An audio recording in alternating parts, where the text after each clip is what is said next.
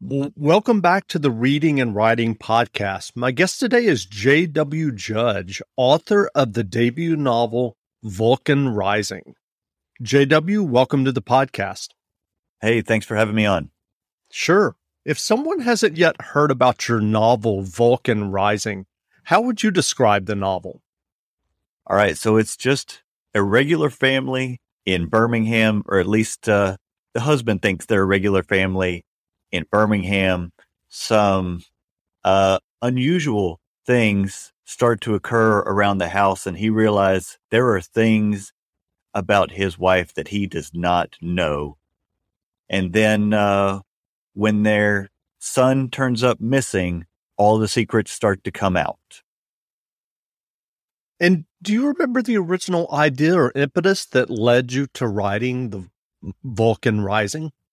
Yeah, I do. And uh, so the, I, I, guess the the inciting incident for the whole novel was really a, a dream I woke up from one morning, and I, I don't mind telling it here um, because it's at the very beginning of the book. I had a dream that I heard uh, a loud noise outside, and then that woke me up, and I couldn't figure out what the noise was. But then I saw some people going into the woods behind my house in the middle of the night. And that struck me as unusual. So I grabbed a handgun and went outside to see what was going on. And then a few minutes later, while I'm waiting, three men emerge from the woods carrying a large animal. And I confronted them and uh, calamities ensued from there. And so that's the dream that I had. And then there were a couple other uh, episodes with my then five year old where just kind of, you know, strange kid things happened, but they clicked off in my imagination. And there were about three things that I just wrote down scenes from independently of each other with no real idea of that they would be anything other than me just writing things down.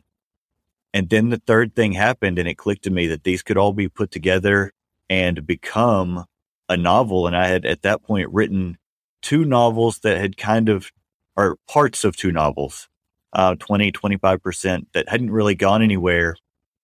So I just kind of launched into this thing in August of last year. And over the next three and a half months, just banged the whole thing out. And you mentioned that you had written these two previous novels. You said 20 to 25% before you um, got the idea and started working on Vulcan Rising. I- am just curious um, because I know that you do have a legal career. Is, is fiction writing something that you had always been interested in? Yes, it's something I've always been interested in, but not something I've always done. When I was younger in high school and in college and the years after that, I did a lot of creative writing as far as poetry. I wrote some short stories, but then, you know, I got into a, a teaching career and grad school and then law school and law practice and all of that kind of fell by the wayside, even though I knew I want to write a novel. It, it, and so it, that stagnated. I wrote three nonfiction books about law practice. And then I learned one of the one of those two novels was based on, or I guess I fully intend to finish it, is based on this really dark part of a family history I didn't know anything about that occurred in 1940. And so that one's going to be a historical fiction. Um, it's, and so the short answer is novel writing is something I always wanted to do.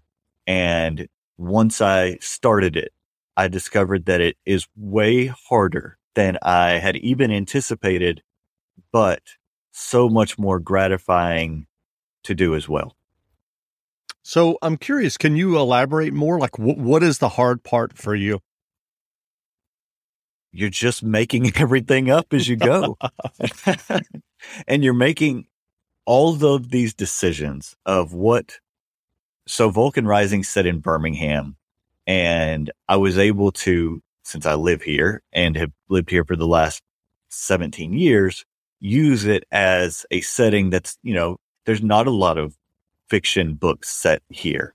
And I, I think that that was fun for me to be able to do and include a lot of specificity that if you're from here, you'll appreciate. And if you're not from here, um, you, you have enough information to go on and kind of get a, a tone of the city and, and what it's like. Um, it's just, it's the decision making. And, you know, in my law practice, I have to do so much writing and brief writing that there's some days that the idea of doing more writing and making more decisions and burning more mental calories just can be really daunting. And I'm curious, what was your writing process for Vulcan Rising? You talked about having these dreams and these ideas that you thought could be tied together into a novel when you sat down to write, were you just writing from those kind of dream ideas? Did you sit down and do any kind of outlining? What was that process like for you? So when I initially started, I just launched into it without any planning. I mean, I had some ideas about where I thought the story would go. Um, but very early on, after I'd written about four or five chapters, I have a friend who, well, at that point was really an acquaintance that I knew through an online community who had some teaching experience and is a lawyer.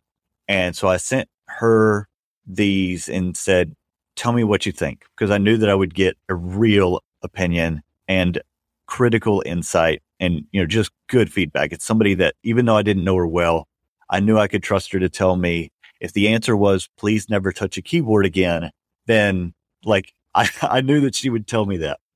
And so I sent her those and she said, okay, this one person who you've got as a side character, I think could be way more interesting. And I realized that she was right and it changed the whole direction of the book. And at that point, I realized, okay, I need to be more organized than what I am.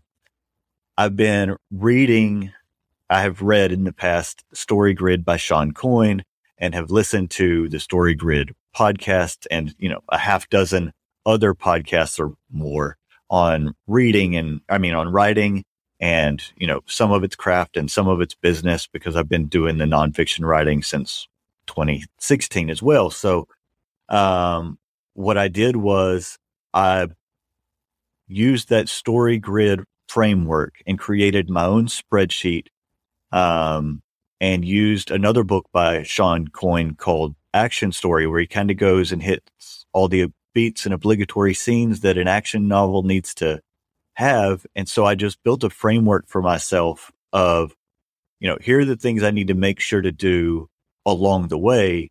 And that helped me to construct the novel. And, um, you know, even though it continued to change, and even as I got toward the end of it, the end changed, and I realized this is going to be a series and not a standalone book like I thought it was going to be.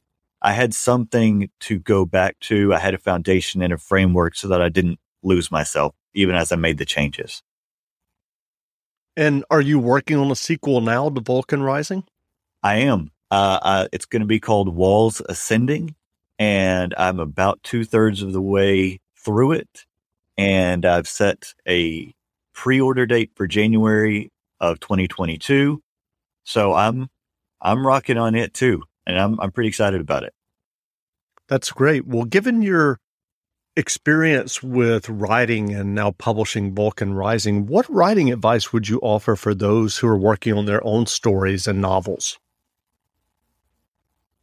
For people who are if you're struggling, because Lord knows I did, is, you know, there's days where you just feel like the words are terrible. and I, this, and it's just hard is my best advice is just get it down on paper. And this isn't a thought that's original to me. You can always revise and edit what you write, but you can't change what you don't put down on the page. So just push through it.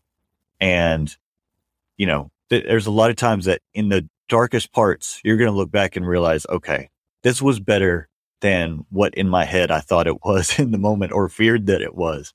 Um, or maybe it's not. And you need to go in and do a whole bunch of revisions and editing and get some help from folks. But you can only do that if you finish the work.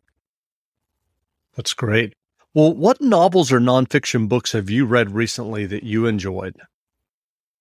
So I just finished um, the new Andy Weir book. I was on vacation last week, uh, Project Hail Mary, and I really loved it. I thought that it was comparable with as good as The Martian was, and I really loved it. I've read a couple of things um, I've been on a science fiction and fantasy kick here for about the last eight or nine months. And so I've read a couple of different books by Leigh Bardugo and some Brandon Sanderson and Neil Gaiman. And, you know, those are people that at this point, I'm, I know those aren't new names to people, but those are names of people that I've read their books. And at this point, I'll read anything they put out. That's great. Well, where can people find you online if they'd like to learn more about you and your novel, Vulcan Rising? Sure. They can find me at jwjudge.com. I blog about my writing experiences and craft things at expectantwriter.com. And then whatever social media platforms you like to use, I can be found at, you know, I'm most active on Twitter, and Reddit at JW Judge. That's great. Ohio, ready for some quick mental health facts? Let's go. Nearly 2 million Ohioans live with a mental health condition. In the U.S., more than 50% of people will be diagnosed with a mental illness in their lifetime. Depression is a leading cause of disability worldwide. So, why are some of us still stigmatizing people living with a mental health condition when we know all of this? Let's listen to the facts and beat the stigma. Ohio, challenge what you know about mental health at beatthestigma.org. Well, again, we've been speaking with J.W. Judge, author of the debut novel Vulcan Rising. The novel is on sale now, so go buy a copy. And J.W., thanks for doing this interview. Hey, thanks so much for having me on. I really appreciate it. Great. Now, stay tuned as J.W. Judge reads from the second chapter of his novel, Vulcan Rising. Joseph was awakened by a strange noise that came from outside. He propped himself up with an elbow, straining to hear what was no longer there to be heard. He had been sleeping so hard and was entirely unable to discern how loud or quiet the noise had been. What was that? he asked. Dunno, came Agatha's croaky response. Did it sound like an animal? Don't know. I was too asleep. Joseph swung his legs off the bed and padded over to the window. He peered through the blinds. The moon bathed the ground and trees in soft light. Joseph, having forgotten to look at the clock as he traipsed across the room, judged that it must be very early in the morning now by the way the half moon hung above the western sky. All was still and quiet. No indications that anything was amiss. But as he got ready to return to bed, two figures in dark hoodies and pants emerged from the gap between his house and his neighbor's and walked into the woods behind the houses disappearing into the darkness. Moments later, another noise. He stared into the tree line, but saw nothing. All right, he whispered to himself, having decided what to do next. Joseph walked to his nightstand, pulled open the top drawer, and retrieved his Smith & Wesson 40 caliber. It had lain dormant in there for a long time in anticipation of a moment like this one. Joseph pulled on a sweatshirt, pants, and a pair of moccasins. Going to check on something, he said to Agatha, who had already closed her eyes again. Mm-hmm. With the pistol snugly in his right hand, he crossed the house to the front door, which he opened and closed with his left hand. He reached under the doormat for the key and locked the door behind him. Joseph stayed pressed against the house as he walked around the front and down the opposite side as the intruder's route. He wished the siding were a darker color to hide his movement, but he couldn't do anything about that now. He reached the bottom of the driveway and stopped. Waiting. For what? He had no idea. He couldn't very well go stalking into those woods. Joseph realized that he should have grabbed a flashlight or headlamp, anything that would provide illumination. He patted his pockets. He hadn't even brought his phone. So he waited. The only movement was his breath emerging from his mouth and dissipating into the night air. A shrill animal scream ripped the silence apart. To Joseph, it sounded like a horse, or perhaps a donkey, something in that family. Still, He saw nothing. Movement. Three figures emerged from the woods. One was much bulkier than the other two and moved awkwardly. As they exited the shadows into the moonlight, Joseph made out that the third man was carrying something, which contributed to his bulk. Whatever it was struggled against him. The three men moved quickly without running, and they weren't headed in the direction they'd come from. They were coming toward his side of the house. Joseph had no idea what to do, whether to do anything. They were closing ground, not a dozen yards from the bottom of the driveway where Joseph had all but made himself a part of the house. As the darkly clad men came parallel with him, Joseph finally discerned that the third man's burden was a horse, and a young one, a foal. Something was wrong with it. Halt, Joseph commanded, surprising himself and everyone else. All three men jerked to a stop, turning in the direction of the sound. The foal whinnied and bucked. It arched its head backward as if trying to headbutt its captor. Halt? asked one of the men. Yeah, stop. Joseph found that he had raised his pistol in their direction. He expected his hand to be shaky. While he was nervous about the situation, his hands were steady. Muscle memory and training were funny things when they took over, even if the skills had been dormant for a few years. The same voice said, Okay, we're stopped. Now what? Joseph didn't know now what. He hadn't had a plan to this point. I'm going to need you to leave. What did you think we were doing? said the man carrying the horse. The first voice had belonged to the other man, wearing a hoodie. Those two flanked the man who hadn't spoken yet. A man who had dressed absurdly well for the situation. Black slacks and dress shirt, and a nice pair of western boots. Not work boots like the other two. He was definitely the head honcho. The three men stood in a cluster. All three were larger men than Joseph, although he found it difficult to gauge the size of the man carrying the foal. The lead man finally spoke. Why don't you step out from the shadow and we can sort this out? Joseph realized his advantage, however slight. I'm good. Put down the horse and be on your way. Horse? scoffed the first voice. That's not a. Shut up, the man in black instructed. The left hand man leaned forward as if to set the animal down. The man in black pointed at him. Don't. And the third man re-uprighted himself. We will not do that. We're not going to take the horse and be on our way. No, you aren't, Joseph countered. He had no inkling why he cared what happened to this animal, but whatever was happening seemed inherently bad, evil possibly. Enough of this, said the middle voice. He ordered, Gary, handle it. The man on Joseph's right began stalking toward him, reaching into the front pocket of his hoodie. A deafening bark, a flash of light. Gary fell into a sitting position, holding his belly. The sounds of the night had stopped. Or maybe it was just that Joseph no longer heard them. His vision was interrupted, the imprint of a flame overlay anything that he looked at directly. His peripheral vision showed him that neither of the two men were moving. Now you're going to go, Joseph said, and you'll leave the horse. Gary had fallen onto his side and was moaning. Joseph gave further instructions. Set the horse down, gently. The third man squatted down slowly, setting the animal on the concrete. For the first time now that two arms were no longer wrapped around it, Joseph realized that it wasn't a horse. It was, what was it? Y'all go on now and take Gary there with you. No one objected, though the lead man lingered, his head tilted to the side. He watched Joseph, as if deciding what to make of him. Then he and the third man got on either side of Gary and started trying to get him upright. His human crutches, like a football player being helped off the field. Gary's clothes glistened darkly in the moonlight. He would have to be all but carried, he moaned a great deal as they jostled him. Eventually, the third man, a hulking figure, picked Gary up and carried him like an infant. Joseph watched until they limped into the shadows of the trees that canopied the street and beyond his eyesight.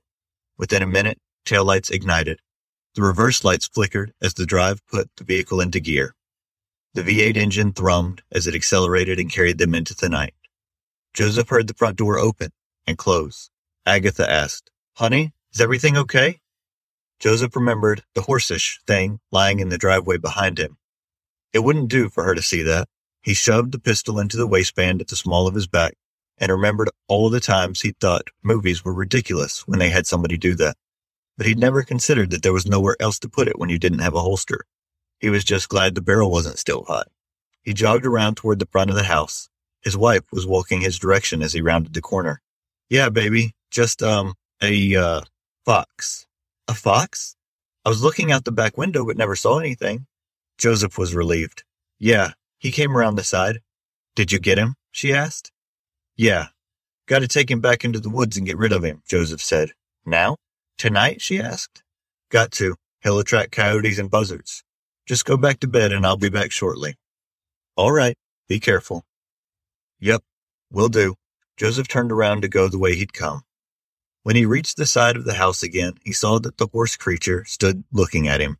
It was young, not more than a few weeks old. He just couldn't believe that he was seeing things correctly. Wings on a horse. He walked toward the animal slowly. As he got about 40 feet away, the foal got nervous. It started looking around a little wildly and shuffling its hooves. Whoa, boy, Joseph said in not more than a whisper. He held out his hands in front of him in what he thought would be a non-threatening gesture. I'm not going to hurt you. Just want to see if I can help. He walked as he talked, slowly. The foal seemed to settle a bit. Joseph approached to just beyond arm's length and stopped. They stood, taking each other in. Maybe the wings were some sort of prank, some attachment the guys had put on its back. None of this made a good deal of sense. And why was there a horse in the woods? Whatever the answer, this was clearly a beautiful creature, all white with a pale mane, white wings that folded up onto its back. The moonlight gave it an ethereal quality. Joseph spoke softly to the animal again. Hey boy, where did you come from? Is your mama around?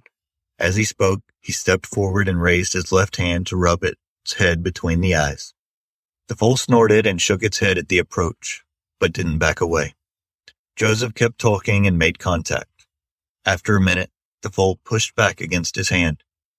With his right hand, Joseph rubbed its neck. That a boy. Nothing to be scared of. Now, I'm just going to reach over here to your shoulder. Good boy. He didn't know whether the talking was helping the animal. It didn't seem to be hurting, though. And oddly, it was helping him. The sound of his voice kept him grounded in an otherworldly situation. He didn't know whether the fool was in fact a boy, but that also seemed inconsequential in the moment. Joseph continued to scratch and pet its head with the left hand while migrating his right back to its wings. Holy cow, he whispered. Those are really yours, aren't they? Yep. There. I can feel it coming up right through your hide. When Joseph started handling its wings, the foal shrugged its shoulders and shuddered. Then it unfolded them. A majestic transformation. Joseph took an involuntary step backwards. It was white as a ream of printer paper. He realized this was a, probably a dumb analogy, but it's the first thing that came to him. A wingspan greater than the length of its body from head to tail. Wow, buddy, that's, I mean, wow. Joseph took to petting its head and neck again, and it tucked its wings away. What are you called? Not a unicorn. You don't have a horn. It occurred to Joseph that paying closer attention during literature class would have been helpful about now. Icarus? No, that's a Greek guy. What did he do? Fly too close to the sun. Hang on. You're a Pegasus, aren't you? That's the one with wings, right? Except you're not real. How can you be? I'm just losing my mind or something, which is fine, I guess. The Pegasus nuzzled him. We're going to need to get you back home.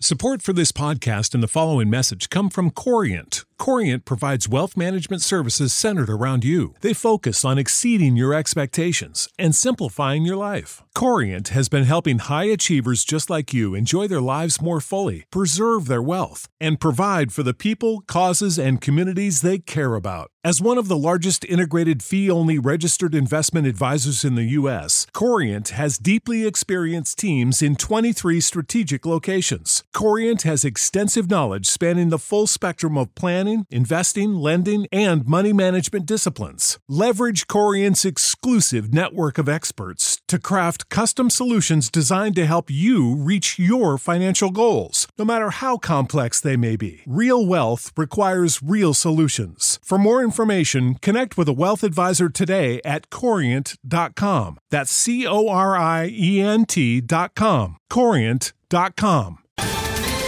Ohio, ready for some quick mental health facts? Let's go. Nearly 2 million Ohioans live with a mental health condition. In the U.S., more than 50% of people will be diagnosed with a mental illness in their lifetime.